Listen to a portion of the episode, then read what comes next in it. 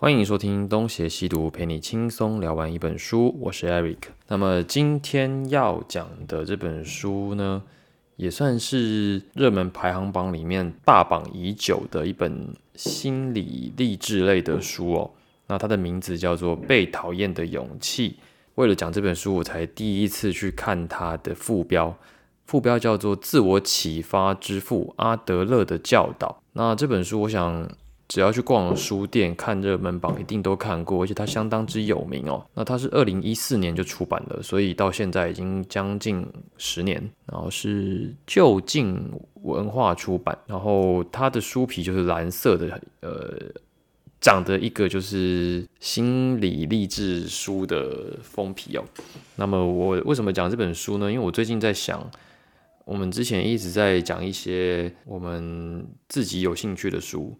那我们自己有兴趣的书代表什么？代表可能绝大多数的人是没有兴趣的，因为呃历史啊稍微硬一点的社会科学的书本来就比较少人讲啦。那如果说要发挥影响力的话，那么我们可能还是要找一些大家可能比较有共鸣的话题。但是我个人又比较不太想要追时事，就是我就算要蹭人家，我也要蹭一个稍微没那么热的。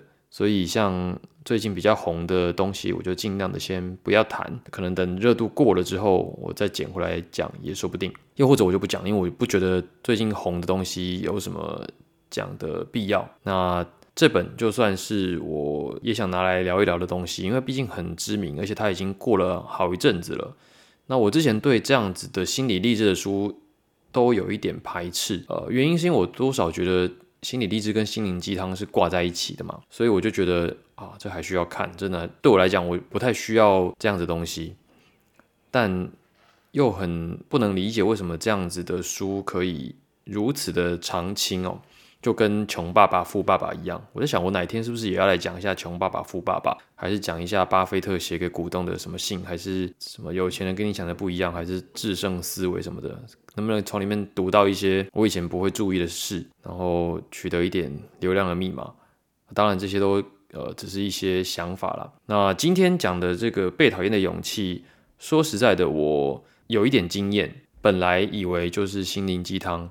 但是没想到它还蛮值得读的，所以我的意见是，呃，其实我挺推的。但是我对它的行销的手法有一些意见。在开始讲之前，我们就先进一段音乐吧。开始，噔噔噔噔噔噔噔噔。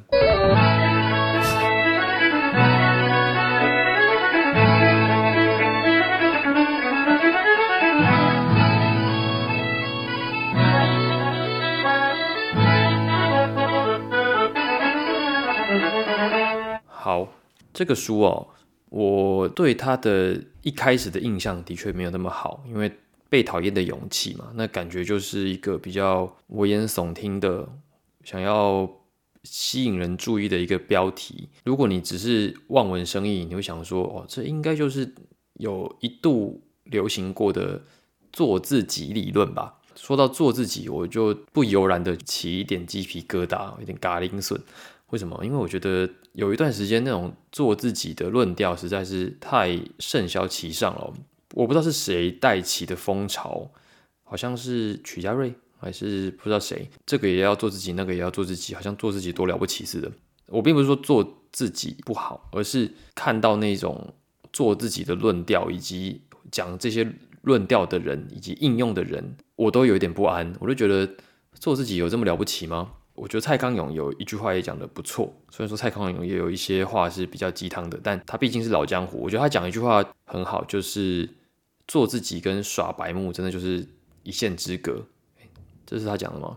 我不确定，但就是有终于有人这么讲的时候，我就觉得啊，好像过去了一个时代了。终于有人把做自己的这种魔障挑明的批评了，所以我对这样子的心理励志书，我都会有一点。怀疑。那第二点就是，我看了这个书的内容，我虽然觉得这个内容很不错，但它同时也会有一个，好像你就是要被讨厌才是对的。我这样讲好像不太对。好，就是我觉得如果理解的不够，或者是读的很片面，那么这样子的书会有一点危险。好，但总之我想先从他的这个书开始，先聊一点它里面的内容嘛。那我觉得它的整个书的内容设计是蛮不错的，它就是采对话录的形式。我不确定以前是不是还有其他类似的心理励志书籍有类似的形式，就是一问一答。那么对话的方法在传统来讲就已经蛮流行的了，包括禅宗也是这样子嘛。再早一点，这个汉赋很多都是这样子问答问答的方式在铺陈的，所以它不是一个。罕见的形式，但它是一个很不错的形式，因为它有展开的辩证的过程，你可以跟着对话的推演，然后你自己也进入到那个思绪之中，所以我觉得这个铺陈感是很好的。那么他讲这个阿德勒的心理学，可是他的作者实际上并不是阿德勒自己嘛，他是说阿德勒的教导，那他的作者是两个人哦，一个叫岸见一郎，一个叫古贺实践。我看了他的后记，应该是古贺实践在许多年前读到了岸见一郎介绍阿德勒的著作，然后决定要研究阿德勒的心理学。然后在更多年以后呢，他见到了这个岸见一郎，然后他想要将岸见一郎理解的阿德勒心理学给阐发出来。所以就有了这一本《被讨厌的勇气》，所以我就觉得它有一点超译尼采的味道。因为我个人并不理解阿德勒心理学，所以我我如果说这就是阿德勒心理学，也不太对劲。它毕竟就是一个经过整理的阿德勒心理学，所以它不是阿德勒心理学。我不知道这样讲听众能不能理解我的意思。所以我只能说他有他个人的理解，那已经不见得完全是阿德勒心理学了。那他到底讲了什么呢？它里面有一个很。机缘的问题就是人为什么会不快乐嘛？那这应该就是所有会跑去心理咨商，或者是有各种各样的心理问题的朋友们会有的共同的原因。它整个书分成五页，就是五个晚上他们聊天的记录，也各自代表了一些东西啦。那它里面有一个譬喻，那那个譬喻我先讲一下。他说就好像井水，因为井水的温度是固定的。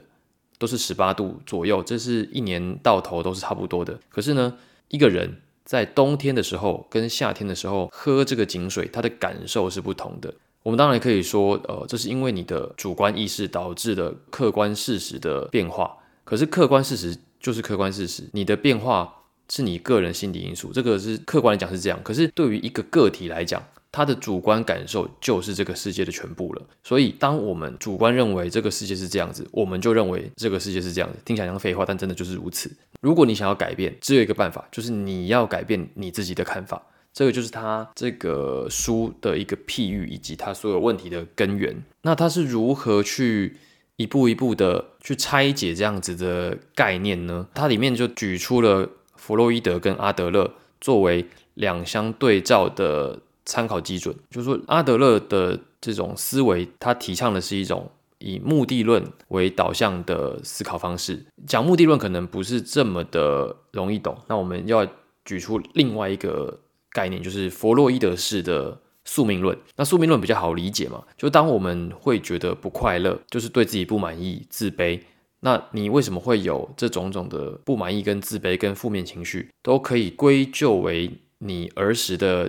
遭遇跟经历铸造了现在的你，所以你才会是现在这样子，所以你以后也会是这样子。你的一生大抵会朝向某一个可依循的路径进行，那这个就是宿命论，也比较符合我们一般的思维理路，包括我其实自己也是这么理解的。那目的论是什么？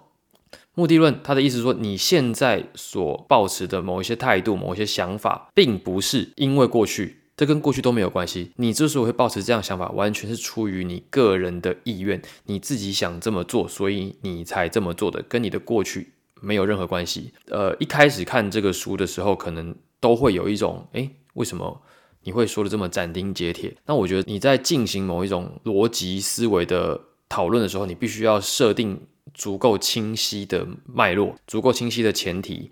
你才有办法往下推演下去，不不然的话，有太多的因素在里面，就会显得很混乱干扰。好，那他既然说你所有目前的行动都是以有一个目的摆在那里而展开的，换句话说，所有的行为都是出于你个人的意愿，不要牵拖过去。简单来说就是这个意思啊。好，那他举了几个例子，我现在记得的，他有提到一个女生啊，这个女生呢，她有一个感情上的问题。这个问题就是他很想要去接近一个男孩子，但是他每次只要接近这个男孩子跟他说话，他就会脸红，他就不敢好好的说话，他不能够好好的说话，他就脸红嘛。那么他就去找书中的哲学家。哲学家就跟他说：“你之所以会脸红，不是因为你害羞，而是你自己选择的。我可能表达不是这么完整，但是大抵是说，你脸红是你自己愿意这么做的。这里面当然会有一些疑问嘛，就说脸红是个人的生理因素，这不是自己能控制的。你怎么会说这是你自己选择的？那他给的理由是说，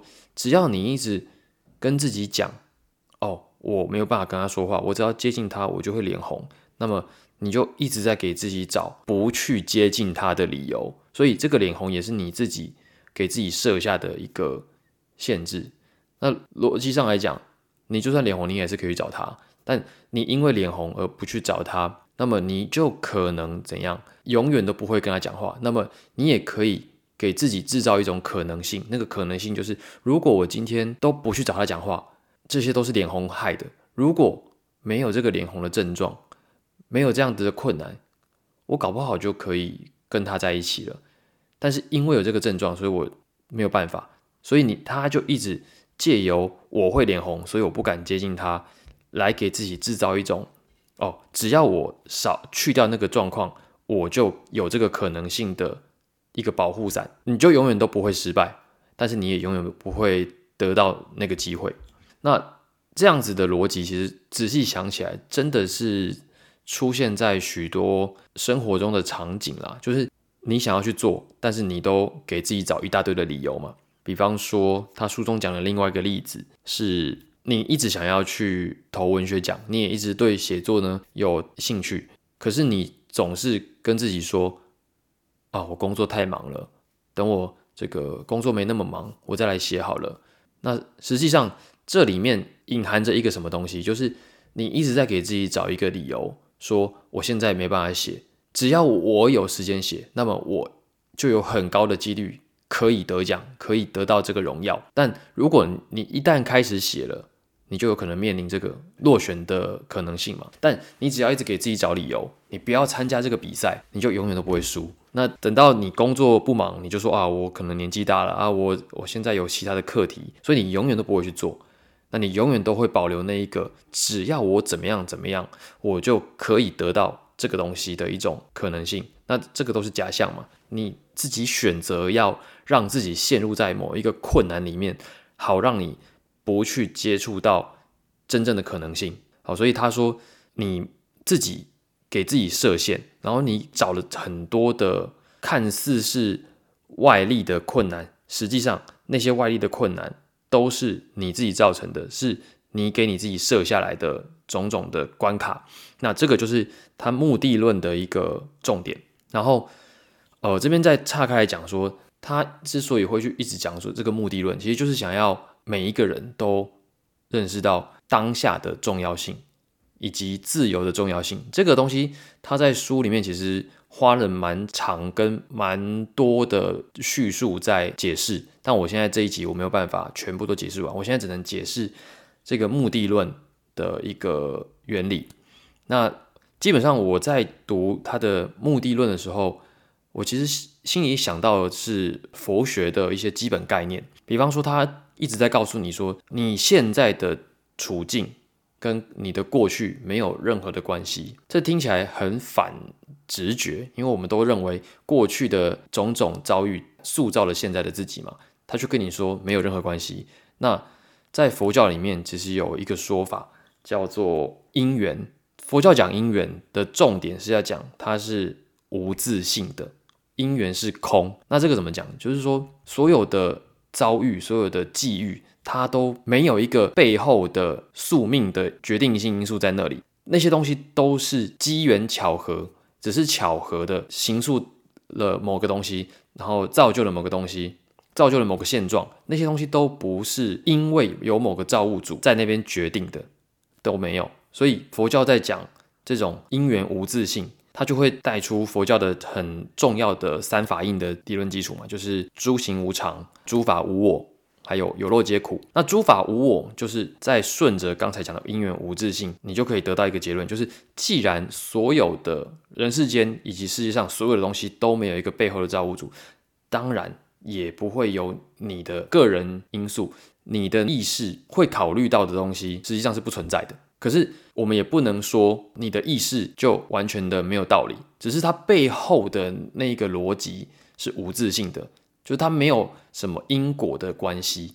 虽然说现在佛教都一直讲因果，但实际上佛学一开始强调的就是所有的因果关系都是不存在的，它都是一种看似有前后逻辑，但实际上是没有任何的因果关系的，它是一种巧合。那因为是这样子，所以。我们在面对所有事情的时候，都不要看得太绝对，不要放太多的个人的主观的太强烈的意识在自己或在某一种东西上面。好，刚才我提到的是有漏皆苦嘛，那这里面有一个很尴尬的、很难解释的东西，就是佛教说诸行无常，诸法无我，这个世界上没有任何的事物是命定的，是宿命的，是有。任何因果关系的，好，那你要怎么解释我们现在的世界？我们现在的现实世界又是怎么一回事？这个就很接近今天我们读的这个被讨厌的勇气所要谈论的关于我跟我的过去又是什么样的关系？佛教认为，就是我们之所以会感到痛苦，是因为我们的心事、我们的主观意识而感到痛苦嘛？我们对某些东西投有。个人的情绪产生连结，所以我们会有一些痛苦的意识。那如果它本来就不存在那一些因缘，而你又能够参透这一点，那么你自然的就能减少这一些现世的现象所带给你的痛苦。我们认为这些痛苦是存在的，那么它就成为了有漏的一个状态。就是所谓的有漏，就是指说我们的眼、耳、鼻、舌、身，然后第六感阿赖耶识。这些都是属于让你感到痛苦的有的存在，就这些是很虚妄的，但是它是存在的。你的虚妄的存在，那只要你的整个观念都一直在这样子执着的有的存在的时候，你就会一直陷入那样子的无尽的苦痛当中。我看这本《被讨厌的勇气》的时候，他所讲的无非就是你现在的情况以及你的过去带给你的影响，我们都认为那是有关联性的。这两位作者他们所强调的就是没有。过去的那一些经验，虽然塑造了现在的你，但是你是活在当下的。你要面对的未来跟你的过去没有任何关系。你应该要依循你现在的状态，踏出你未来的那一步。那如果再把它切换为这个佛学里面要讲的，就是你要如何将你所建构的那一个充满着虚妄的、有漏的。的那一个世界转换成清净如来本心哦，我可能只能这样讲，就是说你要认识到这个世界的本来面貌，然后你的个人的意识才会摆脱那一些因缘的束缚。我顺便讲几个因缘所带给你的痛苦嘛，比如比方说求不得，就是我们想要什么东西得不到，然后我们得到了感到空虚。然后我们有生老病死，各种各样的人际关系的苦难，这些都是在佛教里面被认定为是无自性的苦难的根源。那跟书中所提到的宿命论的过去的这些牵结，其实是高度符合的。所以我在看的时候，我就认为，哇，这个其实很能够互相的说明。接下来他就从这一点哦，就是从目的论。开始展开，他就说人之所以不快乐的原因，那么他就说所有的问题哦都是人际关系的问题。其实这边就还蛮属于心理学的应用了，就是他将很多的我们现代人常常感受到的那一种不快乐、痛苦，都很好的解释出来，就是有哪些因素，那那些因素来自于什么样子的背景。那你该如何的理解？比方说，它里面提到了自卑感的来源嘛，就是说我们为什么会有自卑感，是因为我们实际上都是追求卓越的，我们都有一个想要向善的一个倾向。可是现实总是没有这么美好，我们总是不认为自己达到了自己所以为的那个卓越的样子，所以我们就会产生：哎，我怎么这么差劲？我怎么做不到我理想的的那个样子？我为什么没有办法得到他人的认同？我为什么没有办法符合别人的期待？种种的你无法满足的那种卓越的状态，都会带给你自卑的感觉。这样子自卑的感觉会让你有很多不好的心情。比方说，你可能会过度的崇拜他人，你可能过度的悲观，你可能想要讨好人家，你可能无法拒绝别人。那这些都是人际关系的问题嘛？所以。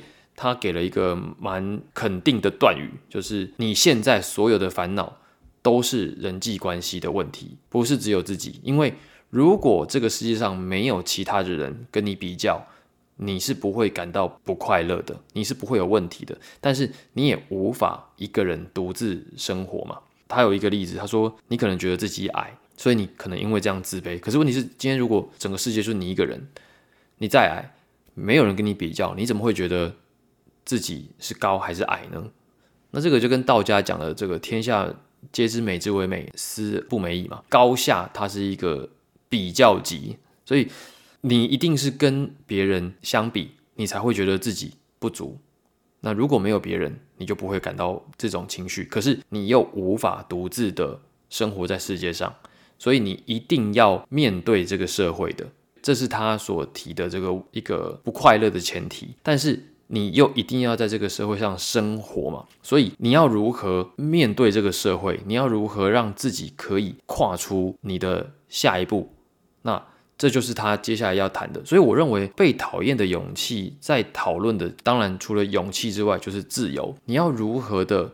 理解你的个人自由，只有当你理解了对你而言自由的定义之后，你才有办法找出你个人的价值，然后活出你自己的人生啊，应该这样说。好，他这里面有提到的一个我觉得蛮重要的概念，就是课题分离啊，另外一个叫社会意识。那课题分离可以先讲，课题分离就是说。你在面对每一个你个人觉得棘手的状况的时候，你应该要先厘清这个状况里面有哪一些因素是属于你的问题，有哪一些因素是属于别人的问题。别人的课题你不需要承担，你要承担的是你自己的那个部分。比方说，他在里面有提到的，爸妈希望你好好读书，未来呢去考一个公务员，这是他们对你的期待。可是你自己并不想这么做嘛？你自己不想这么做的时候，很多人会选择，不然先忍耐一下，等到以后我考上了他们想要的大学，考上他们想要我去的单位，我退休我再来做我想要做的事。可是过程中你就会相当痛苦，因为从头到尾都不是你选的。那按照课题分离的做法，就是你要先搞清楚你自己的优先排序是什么。如果说你真的对于当一个公务员没有兴趣，你想要做的其实是另外一件事，那。你想要去做那件事的时候，你一定会担心哇哦，万一这样子让我的爸妈失望怎么办？我是不是不孝？这里课题分离就会告诉你，你爸妈对你的期待那是他们的课题啊，就你为什么会觉得他们的课题需要由你来承担呢？所以他就会告诉你，基本上你还是应该要以你自己内心的声音为主，别人或者是你的亲人对你的这样子的期待，那是他们的课题。你不应该因为没有满足他们的期待而感到愧疚，因为你不需要解决他们的课题，所以就是课题分离的概念啊。我想这个在现代社会也不算是什么罕见的知识，我想很多人都应该都听过，只是说真的要做到还是不容易。他后面还会继续提到关于你要如何再认识的多一点，比方说你要你要怎么样有社会意识，你要如何建立横向关系。那么这些可能今天就比较没有办法一次的把它聊完，因为坦白说，我在这个星期虽然看完这本书，但是它后面关于社会跟应用的论述，我并没有吸收的非常的完全，我所以我也很难马上就讲出一个什么。但我觉得前面的那个目的论还蛮重要的，所以我决定先讲。那至于后面的那个课题分离跟社会意识，还有其他的层面的内容，不然我想这样，就是我想我们节目虽然小归小嘛，也还是有一些听众的。就听众，如果你今天觉得，哎，你听完这个被讨厌的勇气，你觉得我好像没有讲得很明白，呃，你想要听多一点，那就请你们留言，好吧？我们讲那么多次留言了，就就如果你觉得希望我在多讲一点这本书后半段的内容，那麻烦你们用留言的功能，可能留在 Apple Podcast，好 Apple Podcast 好了，那留在那边让我知道你们想要再多听一点关于这方面的东西，那我就再花多一点时间把后半部分再看一次。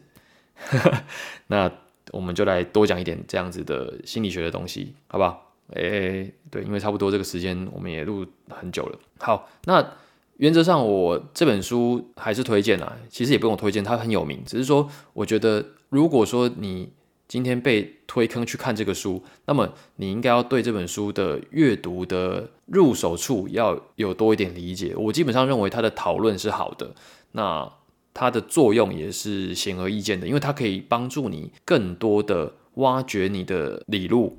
呃，厘清你的理路，然后深化你的思考。我不管他是不是真的阿德勒的原意，以他个人这样子的表现，我认为这个书是很可以读的。还有另外一个判断基准，就是他在论述当中是存在着基本命题跟他的世界观的。就是通常我们讲哲学要有逻辑嘛，那还要有这个宇宙论跟本体论。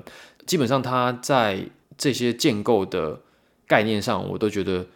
还蛮好的，其实是蛮完整的。就算它不是原汁原味的阿德勒心理学，那么它也至少呈现他自己的一个流派，所以不太需要去理解啊，不是说不太需要理，不太需要在乎说它是不是真的符合阿德勒的原意。他哪怕只是从阿德勒那里得到一些灵感，然后自己完成了这套理论，我觉得这都是 OK 的。那只是说。也不要书读一半，只是觉得说，哦，他告诉我要有被讨厌的勇气，所以我以后要当一个白目的人而不是，他不是这个意思，他是让你更好的、更清楚的理解你的心理运作的逻辑，更认识自己，做一个更加自由的人。那你要理解自由的内涵，然后你才有办法做出相应的判断，这样你的人生或许就会更通透一些。虽然我觉得。讲这个也是风凉话，因为我觉得人生就是充满辩证啊，你不太可能一下通就全部都通，你一定是随时都还是会面对新的困难跟挑战，然后辩证会不断的进行的，没有那种读完然后就马上人生就功德圆满的这种事情，这是不可能的。好，所以今天大概就先讲到这里，好吧？那感谢你的收听。呃，如果喜欢我们的节目，欢迎到 Apple Podcast 给我们五星好评，并留下你的宝贵意见。包括刚才我说的，如果说对这个这本书还有更多的内容，希望我多讲，那你就麻烦在注明说希望我多讲这本书。那如果说觉得我们讲这样子的内容对你来讲有帮助，那你希望我读其他的书给你听，那也欢迎抖内赞助我们，那我这样就可以买更多的电子书回来啃嘛。那啃完之后就介绍给大家，还有什么没讲？